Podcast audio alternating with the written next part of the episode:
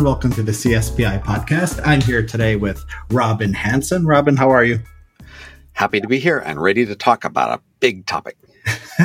yeah, we're glad to have you. So, before we get started, uh, a lot of our audience is going to know who you are. Can you just give us sort of brief description of your background? What do you do? Uh, what are your research interests? I'm like an that? associate professor of economics at George Mason University. I do an excessively diverse range of things.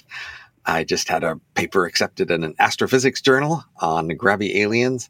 I've done uh, information aggregation. I have two books, uh, one called The Age of M, Work, Love, and Life, and Robots Rule the Earth, and the other, The Elephant in the Brain, Hidden Motives in Everyday Life.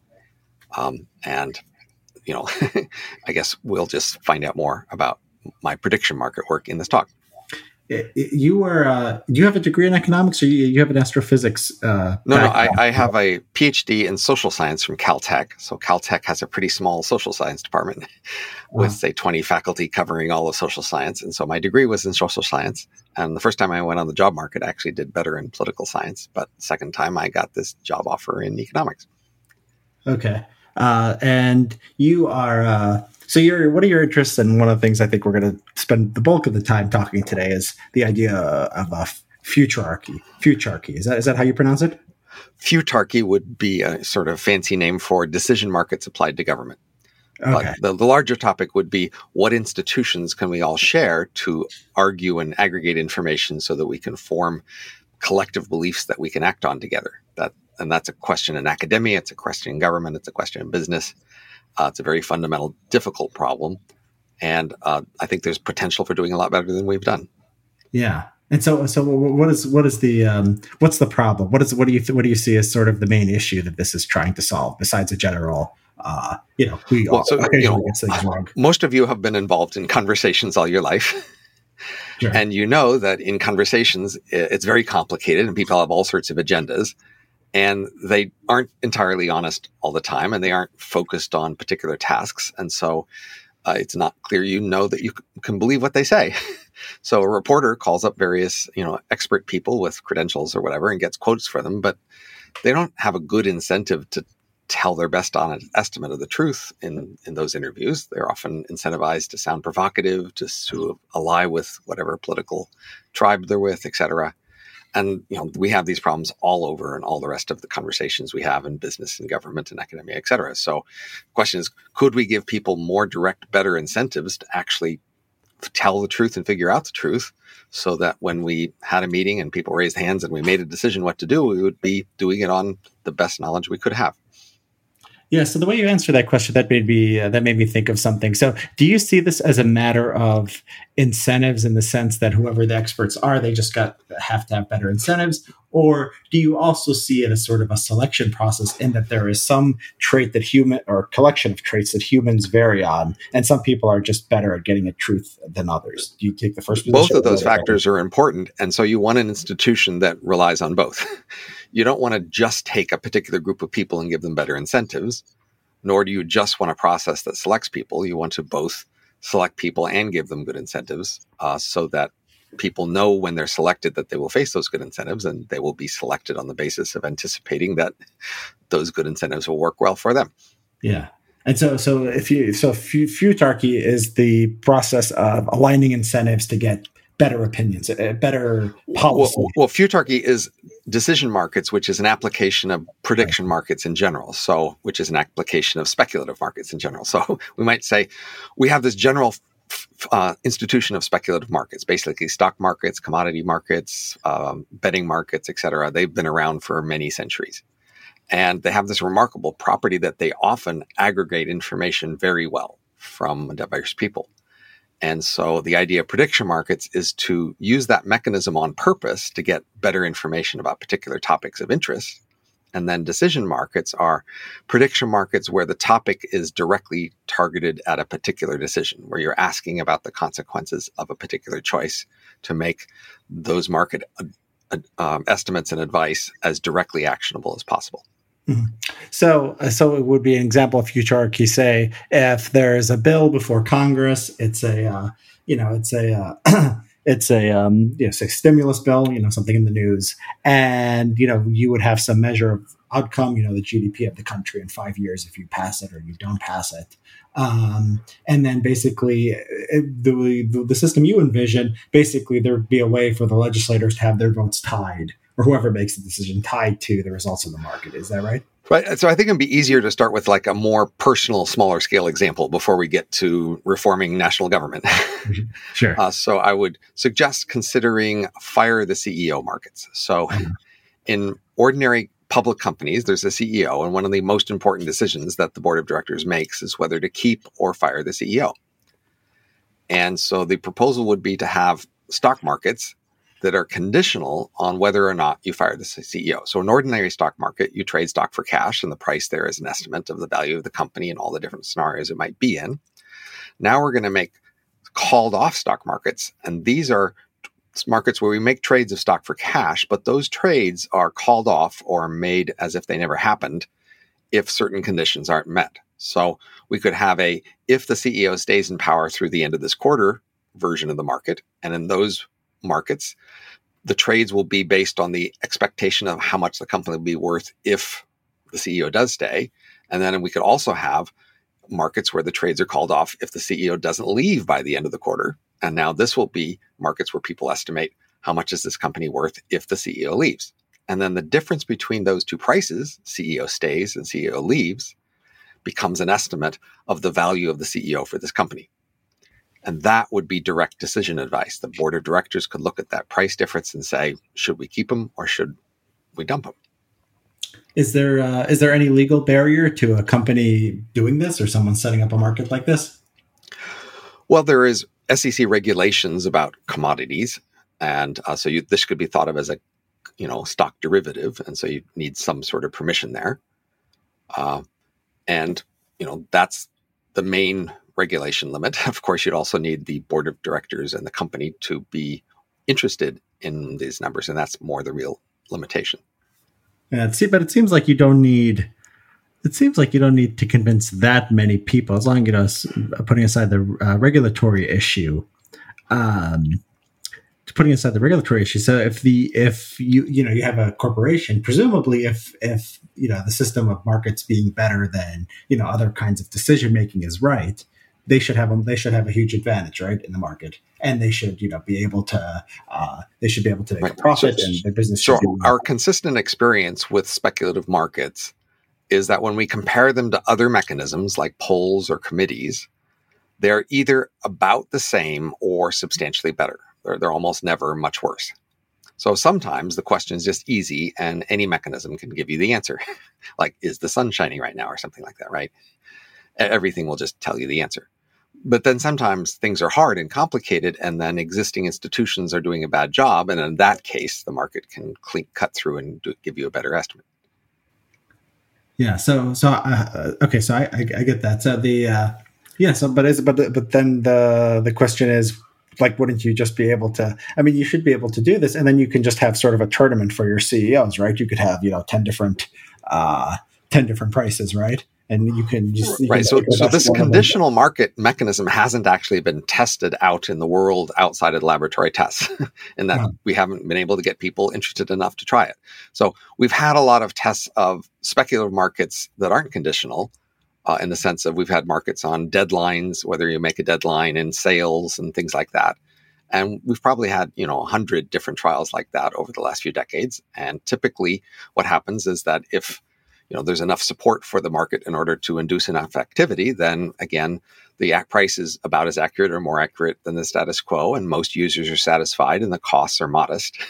And that's been the history for many decades. However, a key problem is usually the market gets killed in the sense that uh, organization you know says to stop and doesn't continue it. And the main reason is that it's relatively disruptive. These markets are politically disruptive, and the way they are disruptive is uh, analogous to imagine you put a very knowledgeable autist in the C-suite. That is yeah. somebody in the C-suite who knows a lot about the company and you know and they go to the meetings and they just you know blurt out when they know things that is relevant to the conversation but they have no political savvy. They have no sense of what does anybody want to hear or who will be bothered by anything they say.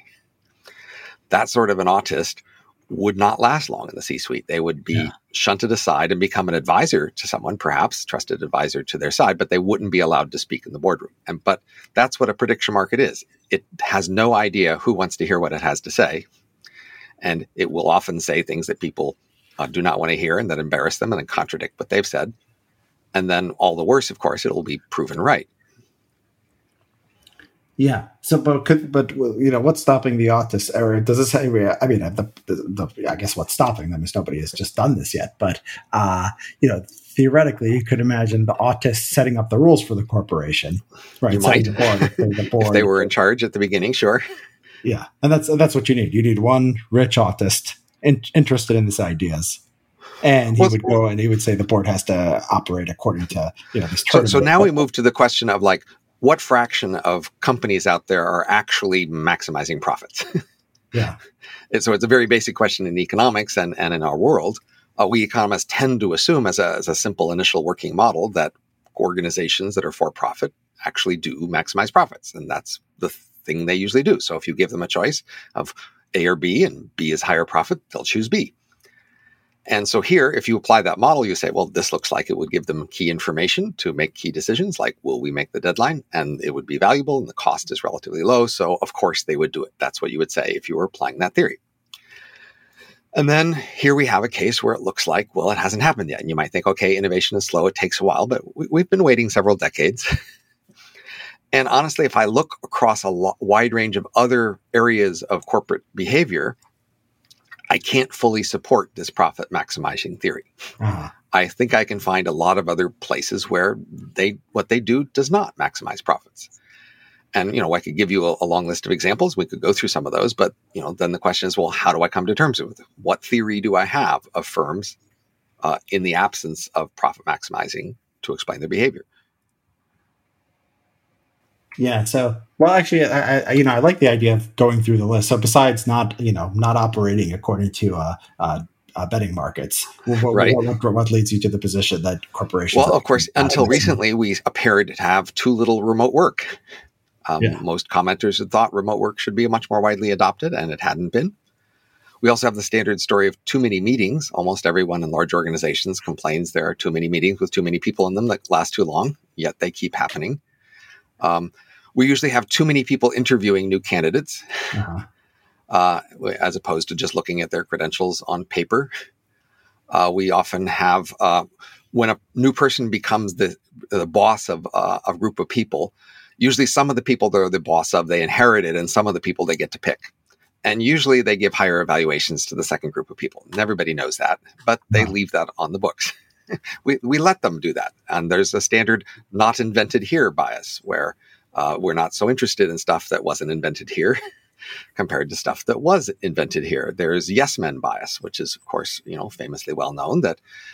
Uh, so if you're a, a, manager and you're trying to get people to um, tell you the truth about things, one, you know, powerful strategy is to ask them what they think before you tell them what you think.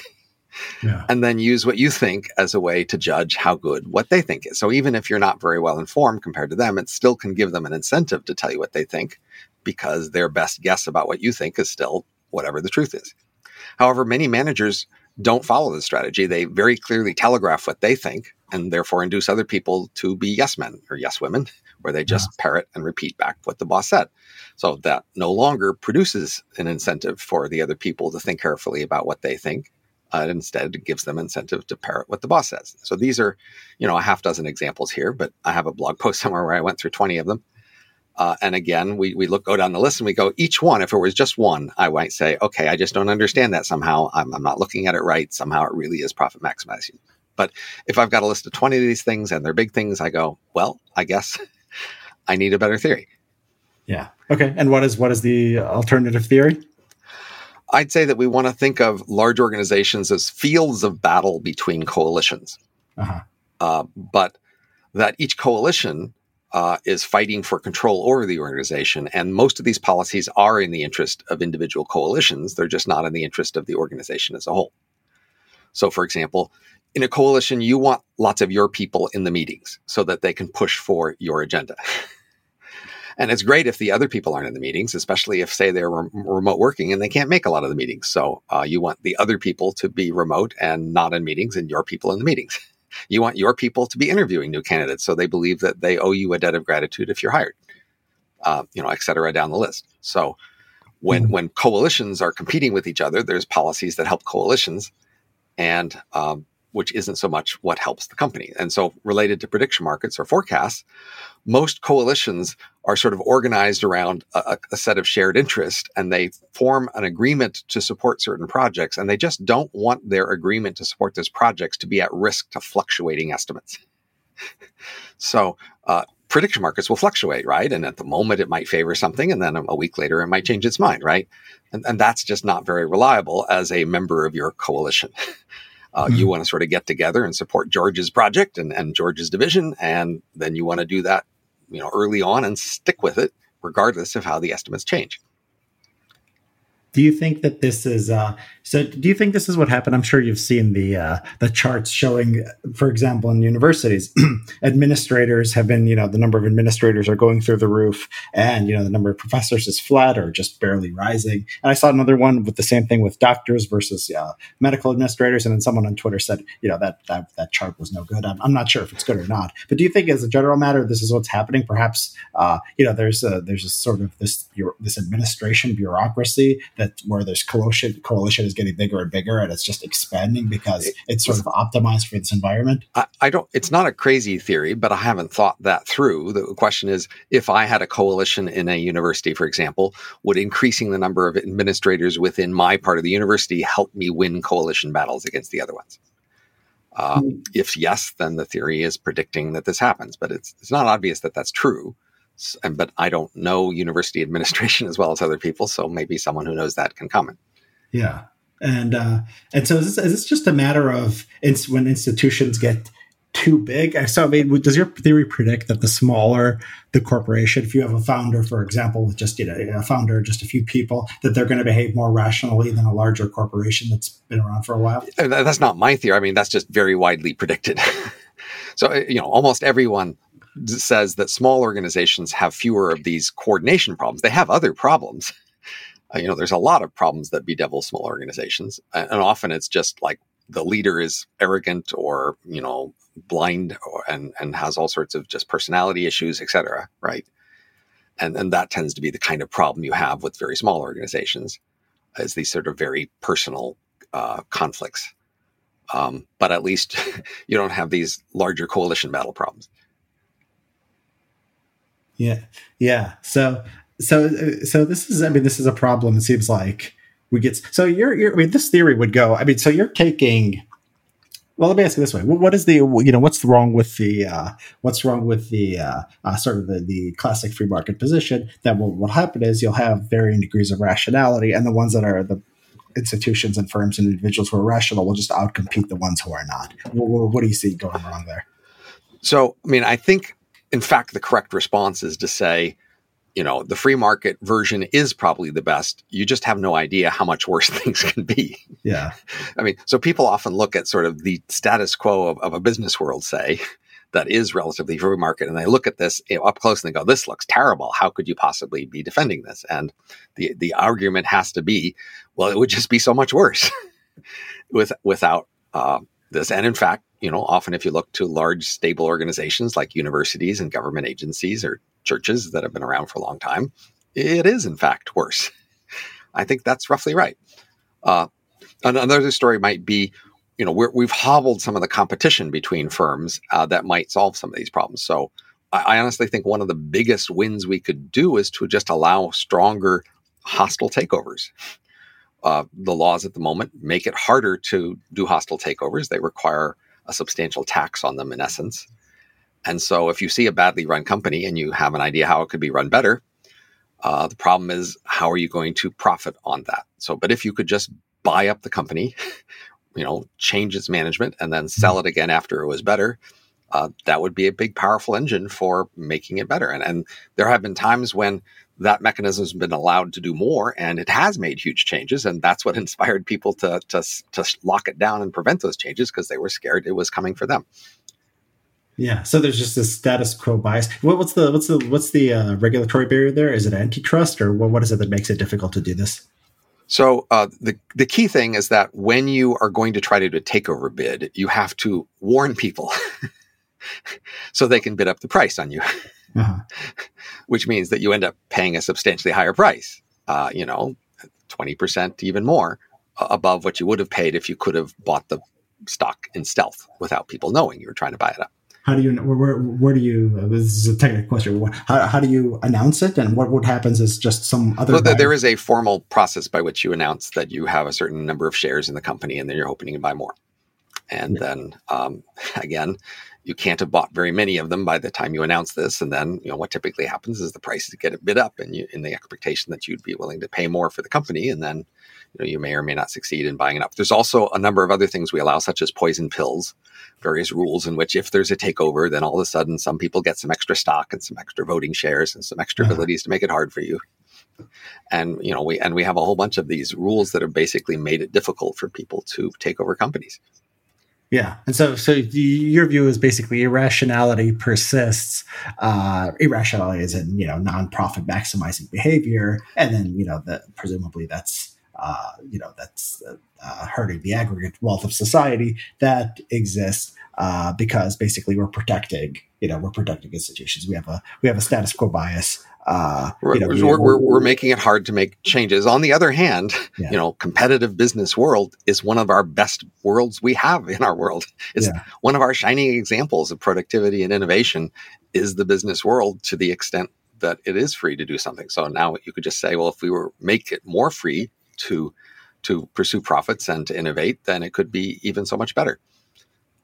Yeah. So yeah, I mean, so you know, it's funny because you say this is the best, you know, this is the best world we have, and you can compare it to other things. So uh, my uh, background is in international relations, and they these people people start often start with the assumption that the country is you know trying to maximize something you know, right. So that's even crazier an assumption.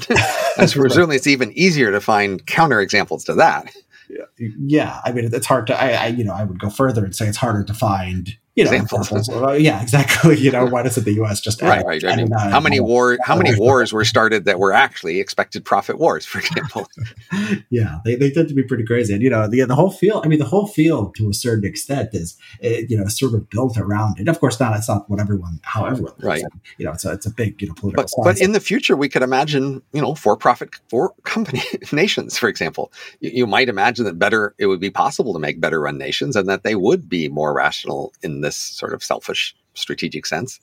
And it, that's a thing that could happen in the future. And in some sense, futarchy is this proposal to use decision mark for governments, and it could in fact achieve that. Um, maybe we should say a bit about how that might work. Mm. Yeah, well, let me ask you: Does future does futarchy have uh, sort of a is it? Do you put it in a larger intellectual tradition? Because a lot of people, when they're coming up with that idea, did you come up with this term, by the way?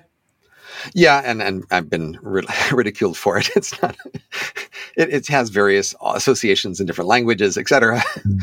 Yeah, but I was just thinking of it as a future government. Uh, that was my, you know, origin of the name. Uh-huh. Uh, and yeah, of course, the context. The, the t- there's two key contexts. One is is to show how far the idea could go. If you just talk about, say, firing CEOs or changing churches or, you know, all sorts of small organizations, I don't think people get quite as inspired as if they could see how it could become a form of government because that's pretty grandiose and high status. Yeah. So uh, futarchy is trying to show how it w- might look if you went all the way to that level of application. Not that I'm recommending that we do that first at all. I would recommend we try small scale experiments and work our way up to large organizations, but still that can be an inspiration to, to go down the path because you hope you might go that far. And of course, it's also related to other proposed forms of government. And so uh, it has some you know differences and, and similarities to others. And, and you can think about what it's emphasizing and, and what its problems are compared to the others. Yeah. So we, we put aside, we started with the uh, the markets for uh, you know CEO performance. Uh, can you talk a little bit about sort of the, the broader, the grander right. idea? How, so how, would, it, how would your ideal government? So in the CEO case, we have an outcome that we agree on. That's the relevant outcome, i.e., the stock price for this public company. And then we had discrete decisions: do we fire the CEO or not? And that's what we, the key things we need to make this apply to other things. So for uh, a national government, say, uh, the discrete choices would be each new bill that's proposed. And uh, we'd be asking if we pass this bill, are we going to be better off? And then for the outcome, we're going to need to construct it more for a nation. So uh, the idea is the legislature still exists, but now they vote on bills that defines a national welfare function. So it's a bit like, say, GDP at the moment, say the Bureau of Labor Statistics defines GDP and then it oversees the measurement of GDP.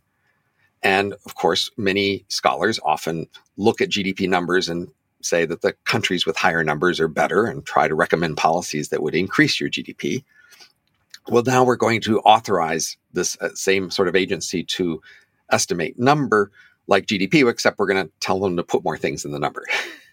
so bills before Congress would say, you know, count more trees and count leisure and count sort of international reputation. And they would just make a bigger formula that included all the stuff they cared about in this measure of national welfare. But now there would be assets, you know, financial assets that pay out in units of national welfare.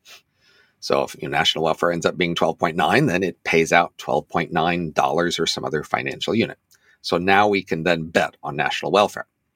But more importantly, we can bet on national welfare conditional on whether a particular bill passes. And so then for each bill, we'd have these two prices the price of uh, national welfare if the bill passes and the price if it doesn't. And then the difference between those two prices is a direct advice about whether or not to pass that bill. So we could set that on, you know, on, on the side and just have it be giving advice to a legislature, or we could put it directly in charge and just say, when the market approves of it by having a higher price, then that's just as if the legislature had passed it and it just becomes law. So, so like to you know just make sure we're, we're clear. So let's say you know we're debating Obamacare, and then we would have to first have sort of a, an aggregate measure, right? We'd say what's GDP going to be, you know, maybe uh, you know, give that like, you know, 40% of the calculation, you know, what's human life expectancy in the US going to be, you know, in 10 years right. or whatever. Uh, and then you would just do this for a bunch of different things. And then you would just have a market basically say, okay, if Obama, if Obamacare uh, passes, it's going to be X. And then if Obamacare doesn't pass, it's going to be Y. Right. Right. So and this then, national welfare function, we don't have to redefine it for each new bill. it's just the standard welfare function that we have for all the bills we consider and then, you know, sometimes we'll change the welfare function and then we're changing our metric of consideration. But basically, we, we might have, say, two slots a day where a new bill is considered by this process, or might even have, you know, 10 slots a day. And at each slot, we might even have an auction to decide who gets to put their bill up during that slot. And then during that hour, say, or half day, you know, the market decides whether that bill passes and then we go on to the next bill in the next half day. And again, the national welfare measure would just be the same measure that we had decided on months ago. Yeah. Okay. And if and so and do you figure that and you figure this is you don't need the assent of uh, Congress to do this, right? I mean, ideally, maybe the it would be like right. If you want to just make it be advisory, you just need the legal permission to create these markets. Uh, and then we could just sit on the side and we could track, say, you know, when the Congress passed a bill versus didn't pass a bill, did it follow this market advice and see sort of the, the net effect of these things? But uh, it would be better for many reasons if it was just more directly in charge. Yeah. I, I mean, we already have a, a, democratic system where there are often experts who know the right thing about bills and they tell each other the right things, and the public never hears that. And so politicians just ignore it. so the question would be if this was just on the side as an advisory thing, would the public pay any attention? Yeah. How serious do you, I mean, if you had, uh, how serious are the regulatory barriers? I mean, if you had enough, you know, if you had enough money, uh, could you do this for the, you know, the things that Congress is debating right now? Um, well, or- I wouldn't do this as the first thing. So again, uh, you know, this would inspire you as as an endpoint that you could eventually get to. But a, a, shorter term project would be, say, in a presidential election, you've got the Democrat or the Republican who might be president, and we could just estimate some outcomes for the nation, conditional on whether the next president is Democrat or Republican, right? So we could have GDP, we could have lifespan, we could have war deaths, we could have, uh, you know, all sorts of numbers. And that would be a straightforward thing to do every presidential election. We could just be estimating the consequences of who we elect and we really haven't done that before. Yeah, is that the is that the best way to do it, or is that is, is that going to pose difficulties? Because if the market comes back and it says uh, Democrats are unquestionably better for the country than Republicans, or vice versa, that'll that'll poison uh, that'll you know that'll poison the idea of betting markets with half the country, wouldn't it?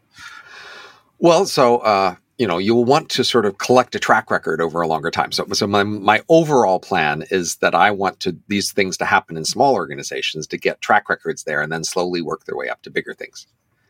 Uh, you know, we don't want the only main trials to be sort of national level politics. That you know, that doesn't make sense because you don't really even get enough data there. right? You want a lot of smaller decisions that where you get a lot of data and where you can show that this is just working well. You might, you might think of it like, you know, what, I'm old enough to remember the time when the government started to use computers for things. Yeah. And th- they did that because the private sector was using computers for things. And people said, hey, why isn't the DMV using computers if the private sector is? And they got kind of embarrassed and they decided they would try to use computers, right? Because it was just obvious that elsewhere this was a pretty good idea right? That's how you want to do innovation ideally is you just want to, you know, have lots of people using it because it just seems to work. And then eventually the government is shamed into doing it too. Yeah, and so what, uh, do you see be the opportunities out there besides the the CEO markets? Uh, do you, you know what else could be sort of promising places to do this? So, so this mechanism really is quite general, and it can apply to a very wide range of problems. And so, I would basically mainly be opportunistic about where you know, there's a group of people who are willing to try it there, but just to whet your appetite, we can go over a lot of options here. So most organizations, you know, hire people regularly. And each time they have a job opening, they usually interview several people for each job. And when they hire them for that job, they're hoping for certain outcomes. And usually they have some internal process that, that, met, you know, rates how well that employee is. And they could, in two or five years, have a rating for that new employee of how well they did. So it would be straightforward then to have markets on each candidate for a particular job position saying what will be the rating of this employee if we hire them in say two or five years? And that could just be a general process every time you had a a candidate for a job opening. And of course every time you've got a project with a deadline you should have a market on whether you'll make the deadline. And you uh-huh. could even have that market on whether you make the deadline give you that probability conditional on changes you might make to the project i.e you know, pull back on the requirements, add resources. Uh, those are all sort of obvious. Change who's in charge of the project. Those are all obvious, you know, things you might do to see if you can make a deadline. Students who are, you know, high school students applying to college could, you know, have markets saying if they chose college X, what will their outcomes be, say after they grad, you know, in five years, or if they chose college Y, and the markets could tell them which college to pick. Or on the other side of the equation, the colleges could have markets in the student applicants saying, if we apply, if we accepted this applicant, how well would they do after four years here in our program, say?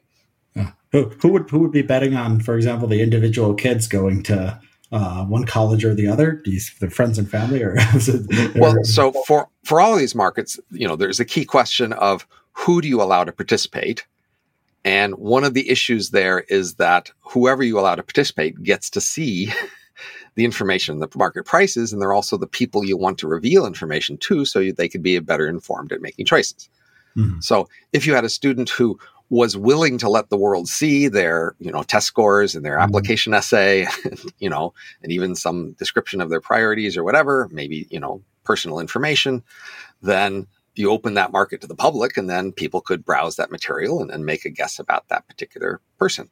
Yeah. Uh, there's a trade off though. If they don't want to reveal as much information about them, then they don't have to, but then fewer people in the market will be able to make a good judgment and they will just be degrading the quality of their estimate, you know, as, as a cost of keeping some privacy.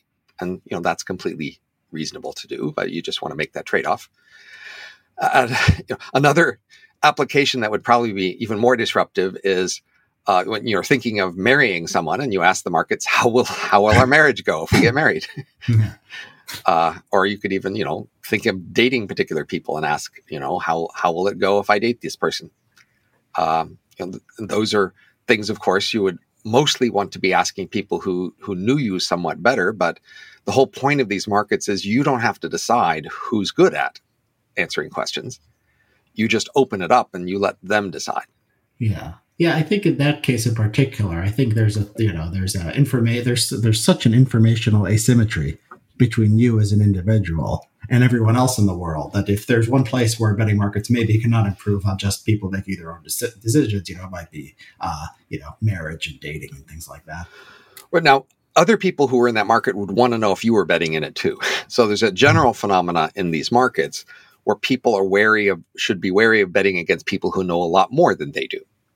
And this is, for example, one of the rationales for limitations on insider trading in stock markets. Hmm. Uh, and you know there are many reasonable choices to make there. So you could tell the world, "Well, I'm going to be betting in this market on whether my marriage works, but you're welcome to bet too." And they might think, "Well, I don't know as much as you do. I'm not going to touch that." Uh-huh. and so, in order to get them to bet, you might say, "Well, I'm not going to bet on that," and neither is anybody in my family, right? And you could just you know set a limit on who's going to be allowed as a way to entice people farther away to participate. And similarly, a company who has a stock market on that company, if they could choose to allow insiders, then they'd have a choice. Uh, if we allow insider trading, then people who are not insiders will know they might be trading against insiders, and, and that might put them off from trading on that stock. On the other hand, if we allow you know, if we prevent the insiders from trading, we will entice more outsiders to trade. On the other hand, we'll lose the information those insiders would have given had they been allowed to trade. Yeah. So uh, just uh, that that that that uh, uh, makes me think. What, what, do you have an opinion on uh, on uh, laws against insider trading? Do you think that they're they're generally well, it seems to me that it's it's the company that has the costs, so it's not clear to me why anybody else should be having a say. you know, the, com- the whoever owns the company is making the trade off in whether to allow insider trading. Now, of course, if the company is not being run in the interest of those investors, then we have to worry about making a good choice about insider trading, but then we have to worry about making a good choice about everything the company does. I mean, yeah. that's what we were talking about before. When companies are not run for the, you know, maximizing profits, then the investors have to worry about what they are being run for and whether they're going to be basically stolen from from the people who are managing things. But you know, insider trading is one way they could be stolen from, but there's a thousand others. Yeah, the um, uh, one thing I think you know, one place where this might really work is uh, I think sports. So, and this is something that you could get a lot of people betting on because people love arguing about sports. So you could have you know a thing where you have the NFL or NBA draft, and people always debate you know should you draft this player or that player, and you could have markets you know easily based. Sure, on I, I just happened to have a conversation with someone on that a few hours ago, but it's still an idea that's that's going to happen someday. So, you know, what people say betting on a football game today, you're betting on who's going to win the game and say by how many points, but you might have more fun betting on each play. That is, uh, not only betting on what the play will be and how it'll go out, but recommending on the play. So you could say, if we pass this play, you know, how many yards on average will we get? If we if we run this play, how many yards will we get, or what's the chance of making a first down? Uh-huh. You could bet on the consequence for each play. Similarly, in a basketball game, you could bet on you know, taking out a player, putting a player in. In a you know automobile race, you could bet about when you make a pit stop, when you when you don't. you know, there's all these choices in games, and I think people would find it more engaging to bet on uh, recommendations for choices in the game. Yeah, yeah. I mean, you can you can already with the uh, sports betting. If you go to the websites, you can bet, for example, you know, not just on the game. You could. I don't know if you can do conditional bets. I have never seen that. Uh, right. I've never seen conditional bets on choices. Yeah. that that's yeah. the key thing here. I, uh, you know, a choice of a player, a choice by a coach. Yeah. I mean, I've seen stuff like, you know, who will win the, the tip off in the basketball, who's going to win the coin toss in a football game, who's going to win the, you know, the first quarter, who's going to so score. I, I once looked on to uh, doing this for war college war games. So, as you may know, many war colleges have war games where they put teams on different sides and give them various you know equipment in a, a simulated war, and they have them go to war. And, and you could imagine, well, letting everybody else who's watching the war game give advice about particular step, you know, strategies in the war game. Uh, and that seemed plausible to me. But then when I talked to people at war colleges, I found that most of these war games are kind of fake. yeah. they have a predetermined outcome. That's some lesson they want to tell. And so yeah. they aren't really letting it be open to winning one side or the other. Oh, that's funny because you see, you'll see headlines every now and then, and they'll say, "Oh my God, you know, the U.S. loses to China, you know, in, in a war game." And yeah, yeah. I, I, always thought that that's. I'm sure there there probably are real war games somewhere. They just aren't at the war colleges apparently. yeah. So that that's where I was thinking I could sort of convince somebody to try this sort of thing. But yeah, so I mean, have you had any partial successes? Are are there projects that are getting off the ground that you are excited about? I mean, have people have people taken up your ideas anywhere? Well, there's uh, been a whole pile of work in blockchain uh, where people have created prediction markets um, platforms and tools on various blockchain um, systems. And uh, unfortunately, most of that work has sort of been at a low level of tools and platforms, so they haven't really gotten very close to applications. Uh, so blockchain people are just mostly software people and algorithm people, and they're not so much business people, you know, who who who work with particular clients, and so they just haven't been very eager to get their hands dirty working with particular you know customers who might want to do markets on particular things. Yeah. But they've still been collecting all these tools, and so hopefully someday somebody will use all those tools to uh, to connect to customers.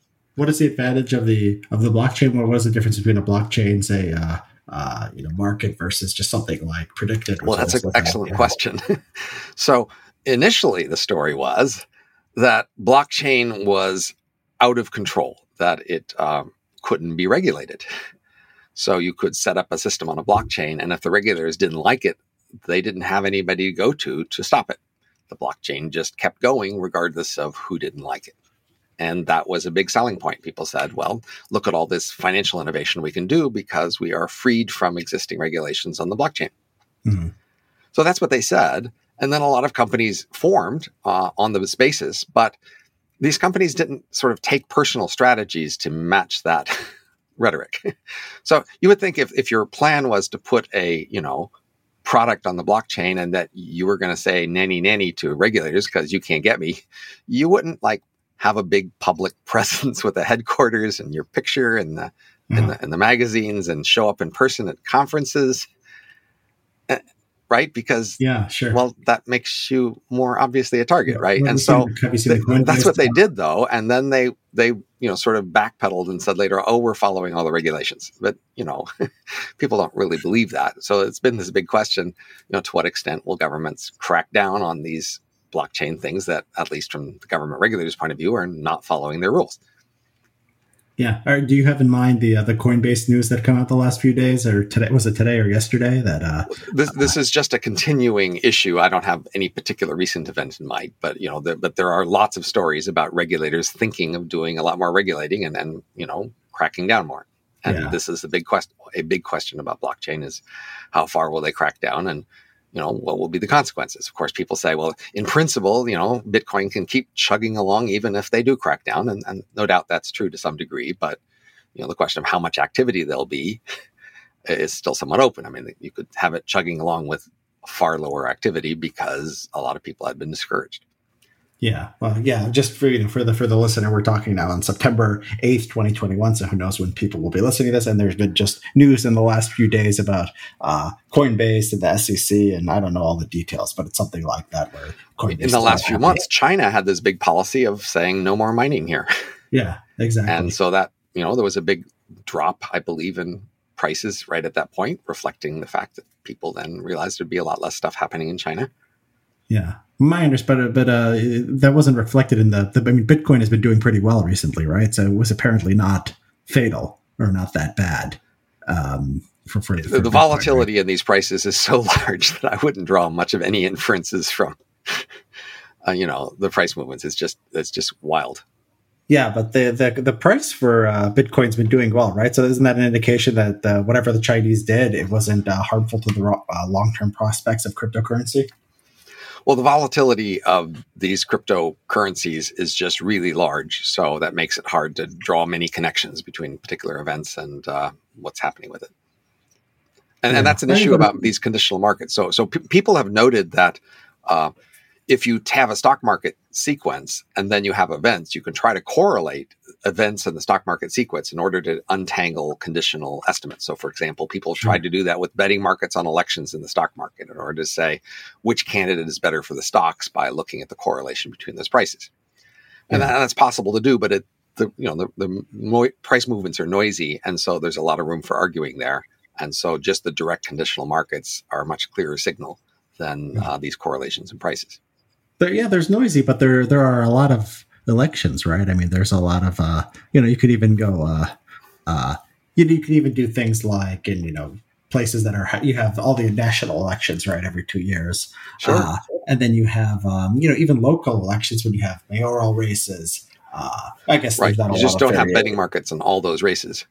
Yeah, but you have corporations that are you know located there for for example, sure. industries there. So it seems like you. I mean, anecdotally, it seems that. Um, I remember. Do you, you, remember the Bernie Sanders during the primaries? He won some primary, and then he said, "Oh, the you know the stop the or he lost a primary."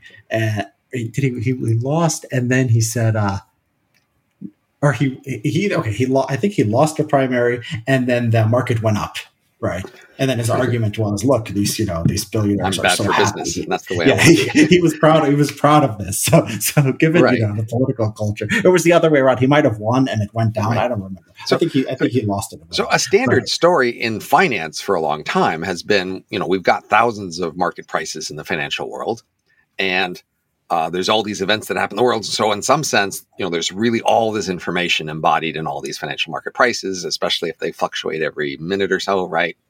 And so, in principle, the answer to all your questions is somewhere out in this vast cloud of financial market prices. Yeah. and, and, that may well be true. It's just not at all transparent, right? You, would like a, a clearer answer. And so, a thing that betting markets can do is give you a more direct, clearer answer, even if in some sense that answer was already implicit in all the other prices. Yeah, I, yeah. Tra- I think transparency is key because if, if, someone is doing this research on, you know, uh, the effects of uh, you know stocks and uh, on the market uh, of election outcomes, I, I, would think they're probably on Wall Street. They're probably not in political science departments. I mean, is that is that would that be your intuition too? Oh, I mean, they're in both places. but yeah. but again, you know, there's so much dispute. I mean, there's so many interested parties that. Uh, you know, with statistical analysis, it's just possible to do it so many different ways to get the answer you want. And so, you know, I'm sure if you're in the, the know, you could know who is playing those games and who's not. But the rest of us from the outside find it harder to tell. Yeah, but your but your but your idea of uh you know but your your idea of incentives and you know people getting things right i think would give you an intuition that you know the stock people uh, playing the stock market are doing better than political scientists or you don't have that intuition i mean it, it's definitely true that you know there's a lot of very smart people playing stock markets and, and you know financial markets and that a lot of them make money uh, and but they mostly make money from the other people trading in those markets, which has to be a warning against ordinary people trying to go out and speculate on these things. Yeah, uh, exactly. you know that that would be my biggest advice: is if you're going to play the stock market, you should like be part of one of these broker organizations who really knows what they're doing. Because if you go out and just try to bet against them, most likely you're going to be on the other side of their trades and losing. Yeah. So are as um so okay, yeah, this is. I mean, this is all interesting. So you you think that um, you know, you, it seems like you're saying a little bit differently eh, because you're two different things. Because you're saying that uh, you need you want to start big with the government because it's high status and you want to start from there. But you're also saying, you know, we could start somewhere, maybe sports leagues or something. You see, just sort of the the big thinking is sort of a way to uh, uh, incentivize, you know, people just just get people excited about this stuff. But you think practicality, people have to start a little bit smaller. So, so definitely, just pointing to the big applications can inspire people, even if you're not going to do them first. Uh, you know, making that connection to people can make them more interested. Uh, I mean, you know, this is also true for many kinds of innovation, right? You, you, you, most kinds of startups or companies, you have each person doing a pretty small thing, but you want to connect, tell them about how that's connected to the big project of the organization, and that makes them more interested and motivated to to be part of the whole project, right? So uh, I definitely, you know, for the purpose of collecting data and uh, sort of getting solid progress, I'd rather do small things first. On the other hand, I do think there's this interesting status strategy of starting from the top down. So if, I don't know if you remember the movie The Social Network, sort of about the early days of Facebook. And the story was there were other social networks before Facebook, but they started with sort of average people and then sort of have an average pool of people you could connect to, which wasn't nearly as tempting as Facebook because it started at the very most prestigious place, Harvard, and slowly it worked its way down the status hierarchy, adding Yale, say, or Princeton. and then at each point, as they expanded it, people were eager to join because they were eager to associate with these higher status people, right? So the general lesson here is it's often if there's a, a status barrier to doing something, it's easier to start at the top and work your way down. Uh-huh. And so I think firing the CEO is an example of starting at the top. That is, if we think about all the different decisions companies make, it's hard to find a more prestigious and important decision than firing the CEO.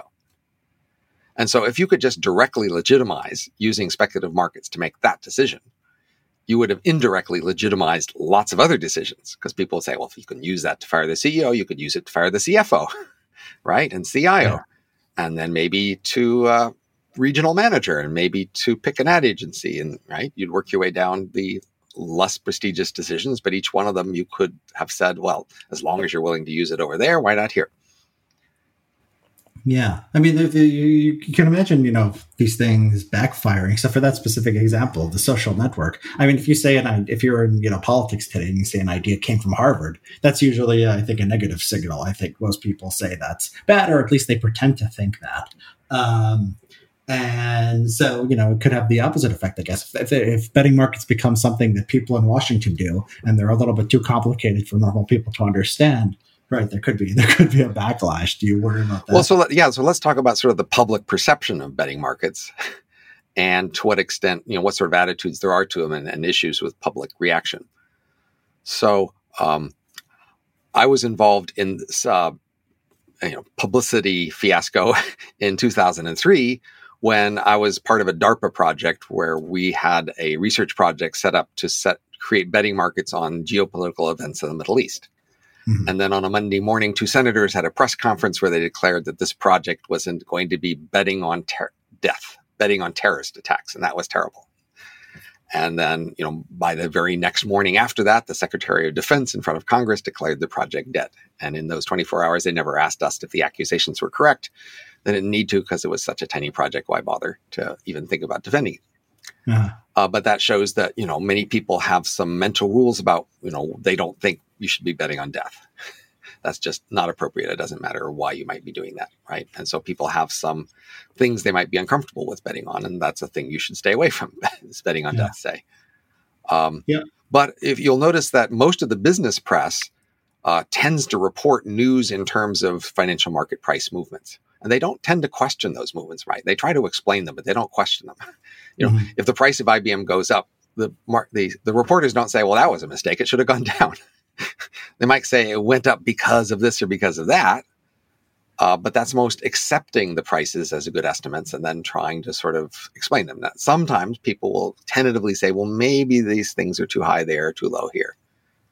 Uh, but that says that, you know, in the business press, at least, people do defer to, you know, financial market prices as uh, sources of information and then you know that the potential that could apply elsewhere in society. They there is a lot of deference given to financial market prices uh, in a wide range of contexts.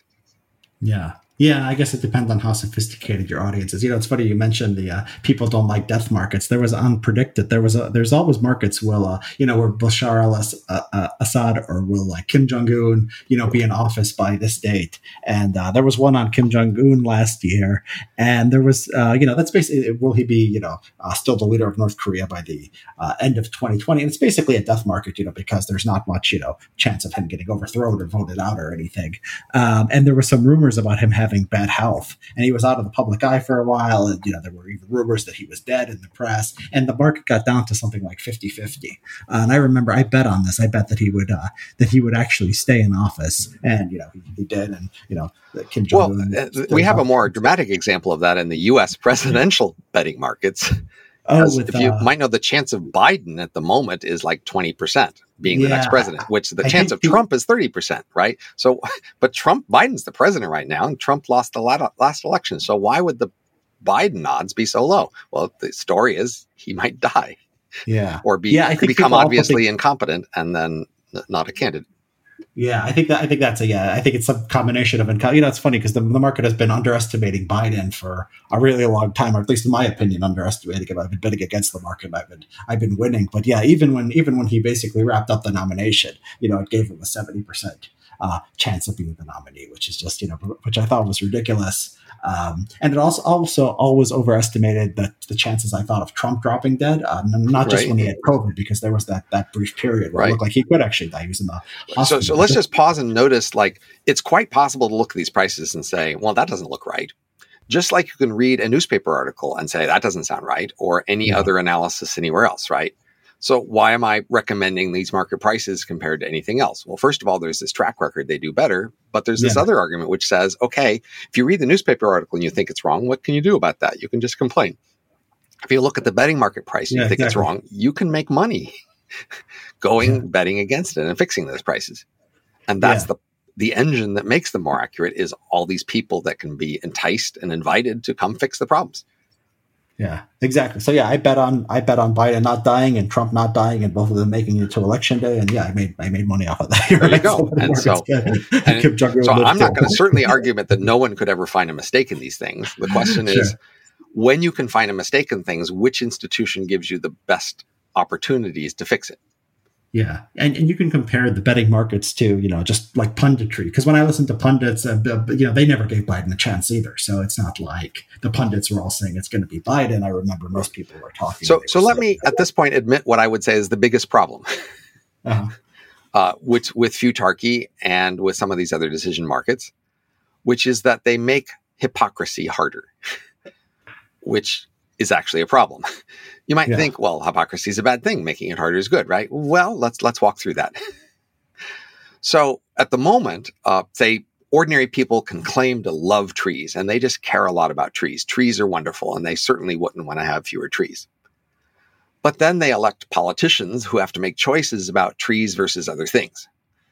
And those politicians can probably mm-hmm. read the public and say, well, they say they like trees, but they don't really like trees that much. So I'm not actually going to go cut down a bunch, you know, you know, save some trees by interfering with something else.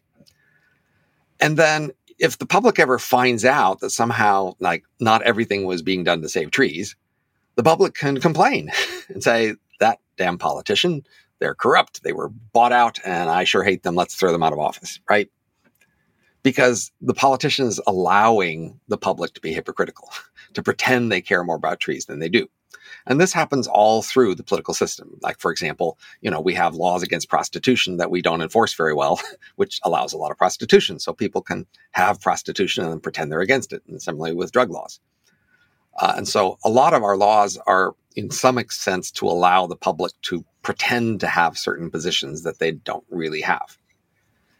And the the prediction markets, the, the you know futarchy decision markets, don't make that so easy. That is, if in, in the if in the national welfare definition you put a high weight on trees, then the speculators are actually going to approve the policies that do, you know, get you more trees. And if mm-hmm. that's not what you wanted, then you won't be happy. Yeah, but I mean, there's there's such a I mean, it's such a uh, you know, there's such a step removed when you're talking about voters and and what they want, right? So you know they want they want trees. But I think it's even even we talked about the example of, of hiring people, right? So you know you have a couple of job candidates and you want to hire the best one for the company, supposedly, right? Well, I think actually when a person volunteers to be in charge of a hiring committee, they don't actually intend to pick the best person for the company. They intend to pick the best person for their coalition in the company.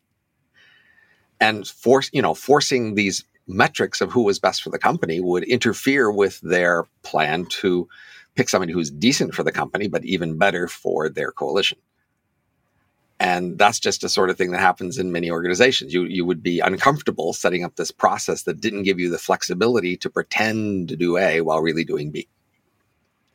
Yeah. So do you? I mean, uh, changing gears a little bit. Do you think that perhaps a you know the a uh, foreign country, perhaps some kind of dictatorship, might be more amenable to to these kind of things. Because think of it this way: they're looking for a, you know, many they're often looking for a sense of legitimacy, uh, a reason for status that is not based on you know the uh, the you know the uh, the dominant culture, which says you know you need elections and you need democracy and you need popular so, legitimacy. So I think to answer this, we have to realize that there is a world elite culture uh-huh. And this was very striking to me at the beginning of the pandemic a year and a half ago.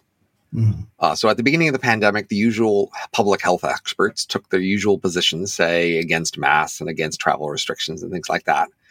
And then uh, this looked like an important thing, and all of a sudden, elites everywhere started talking a lot about the pandemic and discussing what they thought was the right thing to do. And they decided something else.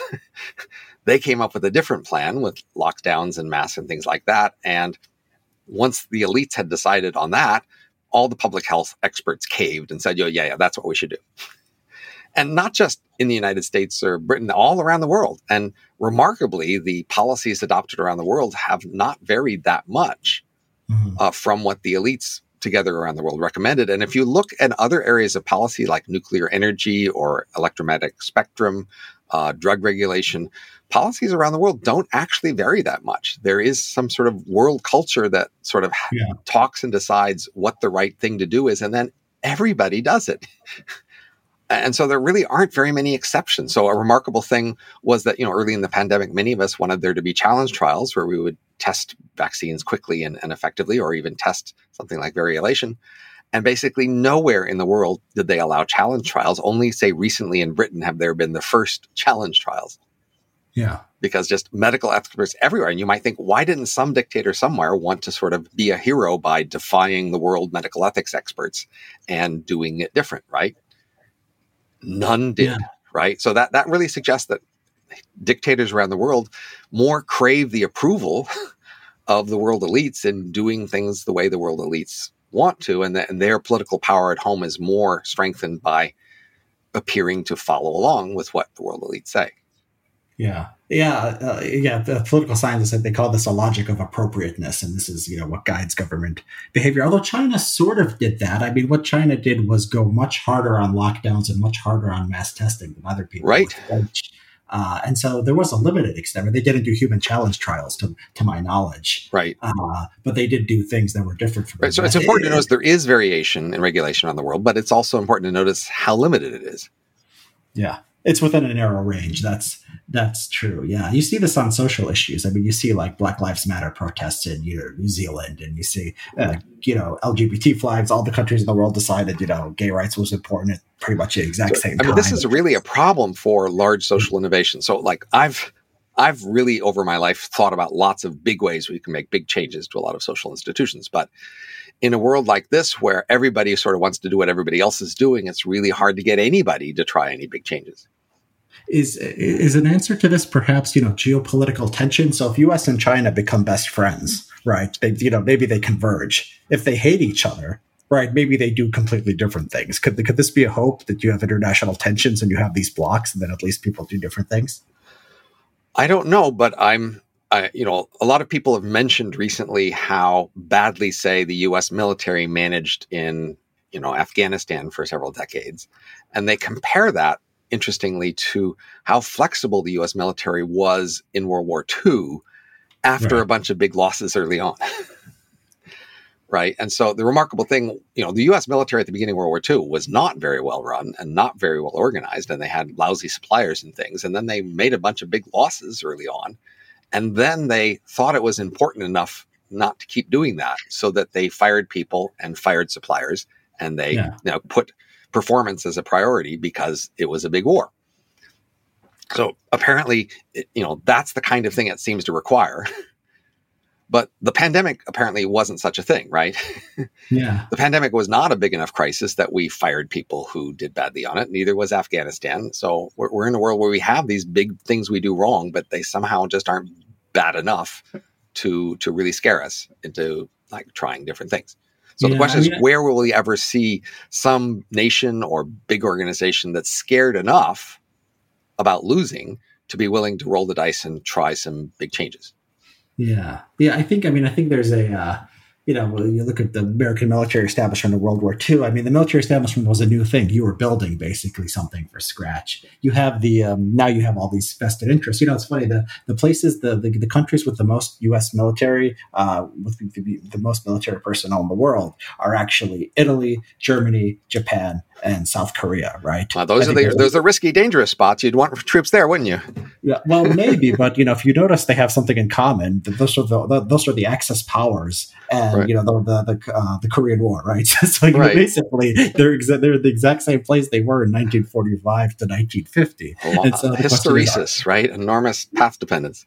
Yeah, exactly. Enormous path dependence. Yeah, Italy. I mean, is that is that obvious? You know, the most dangerous place in the world. You know, maybe, maybe not. But you know, the fact no, that no, it's, it's not even it's not remotely obviously the most dangerous place in the world.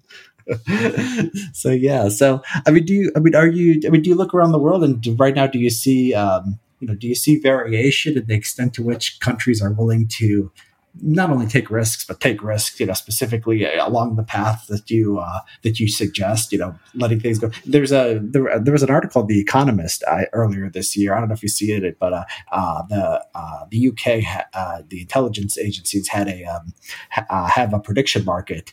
it's called Cosmic Bazaar, and I actually googled it. and I couldn't find it, and if you can't, you know, find it on first page of googling, you know, that, that's not a right. good sign. So, so the U.S. intelligence agency has also had an internal prediction market going for a while. And they've had this interesting way they handle it politically. So, yeah.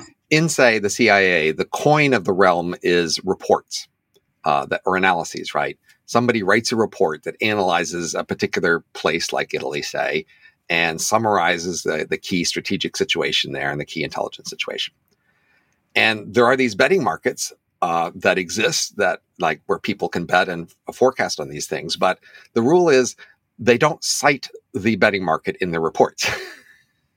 so the market doesn't get credit for influencing the reports, although it probably does influence the reports. So that mm-hmm. limits the degree to which it gets budget or attention because, you know, why bother to bet in the market if you're not going to get credit there?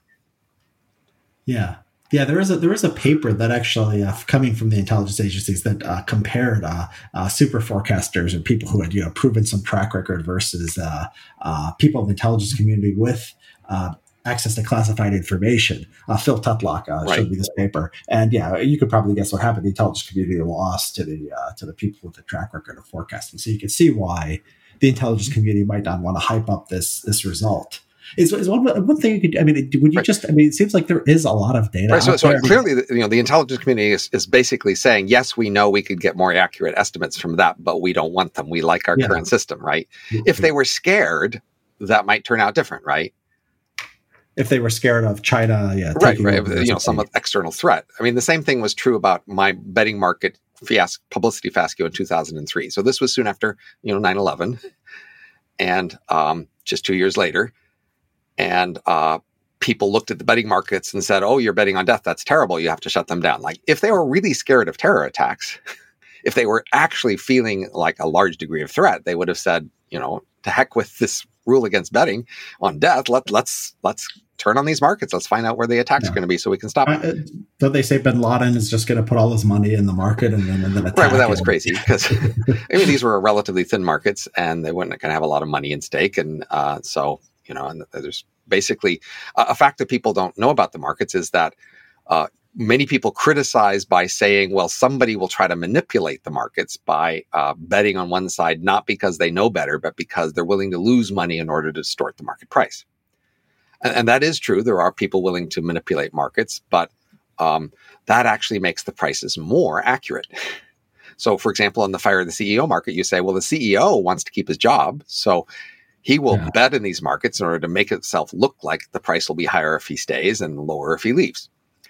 And yes, he would have an incentive to do that. But uh, when other traders know that somebody will be trying to manipulate in the market, they know to increase their trading and their efforts, and that compensates and actually on net makes the prices more accurate. And that's something we see in theory and we've seen in the lab and we've seen in the field. So these markets are robust to attempts to manipulate. In fact, people who want to manipulate them make the prices more accurate.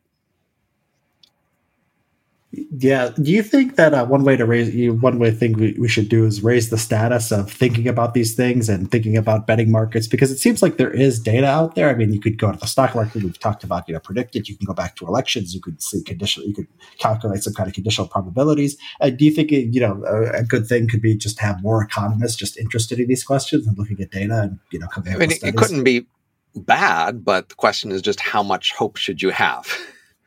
And, and that's a key question about a lot of institutional choices. So honestly, if you just look, look at institutional issues in the United States or other countries, and you ask which kinds of choices do people get really excited about and emotional and interested in, yeah. If you tell them about a policy change that would just benefit most everybody, they yawn and can't be bothered to pay attention they would just yeah. lose interest, right? If you tell them right. about a policy change that will be help their side and hurt the other side, ooh, they just love that.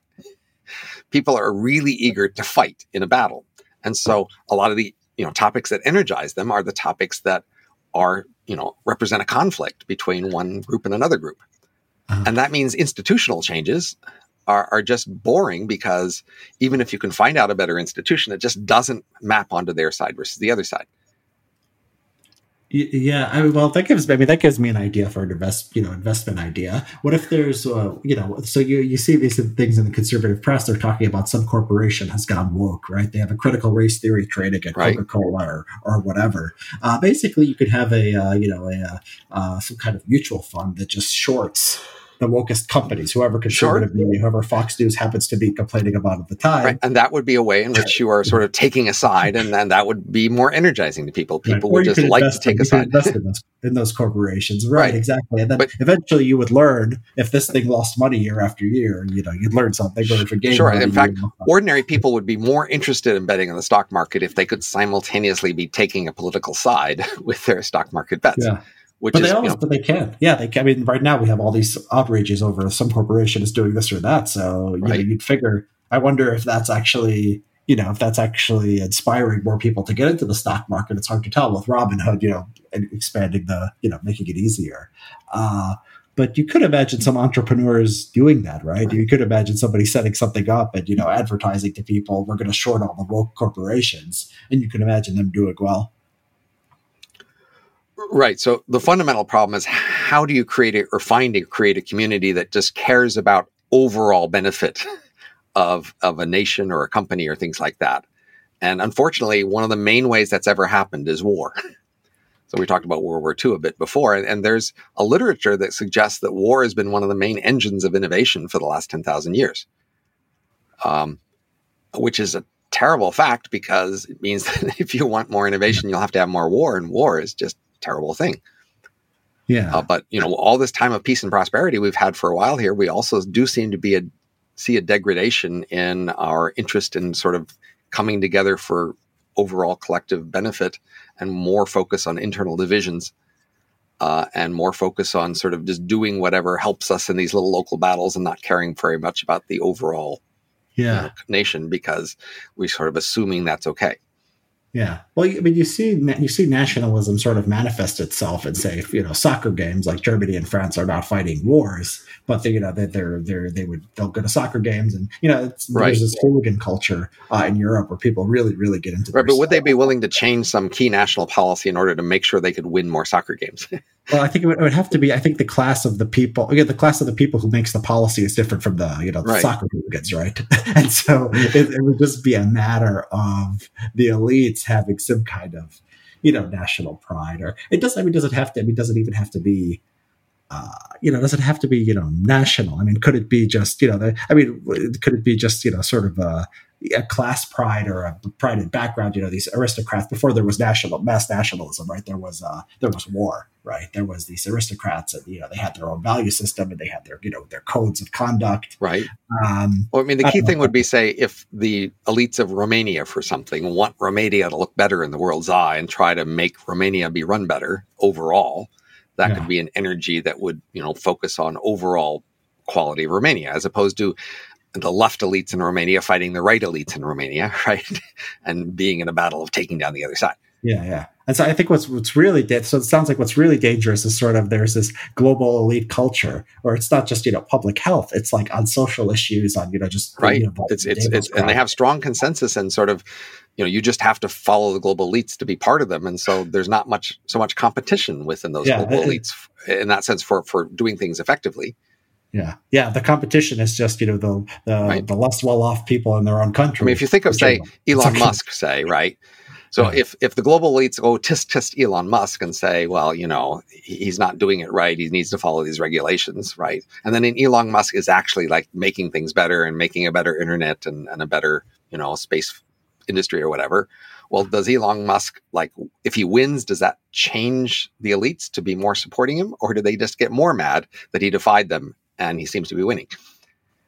Yeah. What do you What do you think about the potential? I mean, there's a lot of uh, people in Silicon Valley, people in the crypto world, uh, uh, people like uh, my friend Balaji uh, Srinivasan, uh, and you know Marc Andreessen, and people like this who really take a dim view of the sort of the Davos set, the, the New York, you know, the New York Times reading public, um, and they see, you know, and I, I, don't know if they see themselves this way. I'm not speaking for anybody, but what do you, but that could potentially be a kind of counter elite, right? I mean, maybe, but maybe, and the danger is that if the regular elites see this defiant group of tech elites winning against them, that makes yeah. them really mad and wanting to take them down.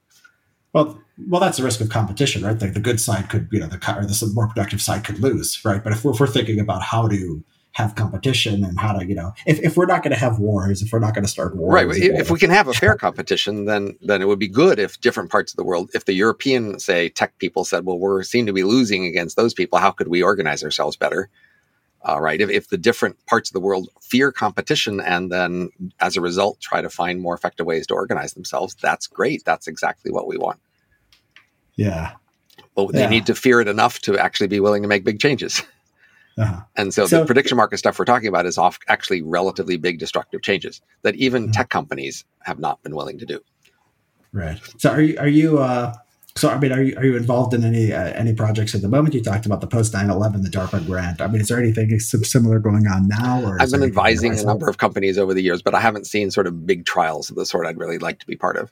But um, yeah. I, I, keep what, what is, searching. What is the limiting, if you had if you had enough if you had enough of uh, investment, if say somebody if there was some donor who wanted to help you do it, right. is would it would it would it be a big help or is there some regular? Oh, sure, of course it could be a big help, but um, so there's two paths to go. One is sort of do this fire the CEO market, in which case you'd have to go offshore and just defy regulators to set something up, right? But with mm-hmm. enough money, you could do that, but you'd have to have funder who was willing to be associated with something like that.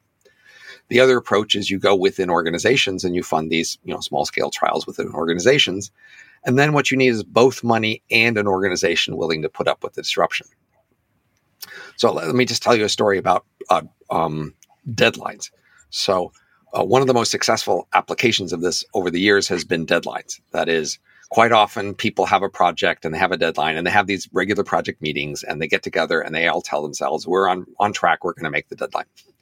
And then they open a betting market and all of a sudden the prices drop, you know, below 5% that say, no way, you're not going to make the deadline. And of course the market's right. and that really bothers the people running the project and who don't want to continue it. And so you might ask, well, don't they want to know if their project's going to make the deadline? So that's what I want to explain now. So if you have a project with a deadline, one of the main things you ask yourself is, if I fail to make this deadline, what will my excuse be? And I want to have a good excuse if I fail to make the deadline. And everyone's favorite excuse is the following. We were going along just fine, and then at the last minute, some weird thing came out of left field and knocked us flat. It, will never happen again. It's so weird. It's so rare. There's no point in keeping track of this thing or holding anybody responsible. We should just move on. Now, that story is interfered with if you have a betting market that said all along you're not going to make this deadline. You know, the story had to be we were going along fine, and then at the last minute. And that's why you have all these project meetings where everybody says we're going along fine. And apparently, project managers would rather have a better excuse if they fail than have better warnings about failing the project. Yeah, yeah. That, I mean, that makes that makes sense. But that you know, that's that's one one path is just to get corporations to act in their own interest, and you know, you might right. and I actually think that is the most promising path. So, uh, but it you know would help to have other people you know spur them on by funding these trials that could um, you know get them to overcome their reluctance yeah. to do these disruptive things. Yeah, it really. I mean, it really sounds. I mean, it really sounds. I mean, it's it sounds like this should. I mean, it sounds. Yeah, I can see the barriers but it doesn't sound like this should be the most difficult thing in the world. you just have to have somebody right. But I think if you look at the history of financial innovation and social innovation in general, a lot of social innovations were adopted and changed long after they were possible. Yeah, right. So, for example, like life insurance or commodity markets, those were possible in the ancient world. They've been possible all through history, but they didn't really take off until, say, the late 1800s. Uh, and that's because it just takes a while for people to be willing to try things. Yeah, although I don't think technology is you know that independent. I mean, you have you have greater wealth, you have you know greater bookkeeping. Sure. So as society gets richer, then we just have more room for lots of kinds of experiments, and there's just more yeah. just random ways in which something might get tried. Yeah, especially you know, yeah, since this is a lot of this is on software, and you know that's you know the, the cost of computing and all that is is going down. So so yeah, I mean, on, I mean, on that note, are you are you optimistic about maybe not in the immediate future, but someday? You know, I, am definitely optimistic in the long run. That is, you know, the fundamental stance to say is when you think of technology, you think about gadgets and materials and maybe software. But social technology is also technology. We also have technologies how we run meetings, how we organize firms, how we compensate salespeople, how we vote. That's all technology too.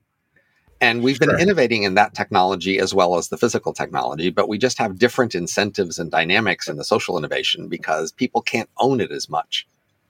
And so they don't like create startups to sell it as often. And we have a lot more of these psychological barriers to the social innovation, right? So if you if you're in a company that has physical technology and somebody suggests, you know, making a new material, you can probably make that new material and leave your organizational structure alone. It doesn't threaten who's in charge of which division so much. But if you have social innovation, it, it sort of goes to the heart of who's doing what and who's in charge of what. and that's more threatening. Mm-hmm. Okay. And all right. So yeah, I mean, this has been a great conversation. It's fascinating. Uh, if there's anybody who's, you know, out there who's listening to this, who wants to help, uh, who wants to, you know, advance the cause of futarchy, futarchy, you know where to find us. you just, they can just, you know, absolutely log on to Twitter, email you and absolutely you know, that document. Okay, it's it's been a pleasure, Robin. Uh, great talking great to talking. you, and um, and yeah, it's been fun. Thanks. Okay, take care.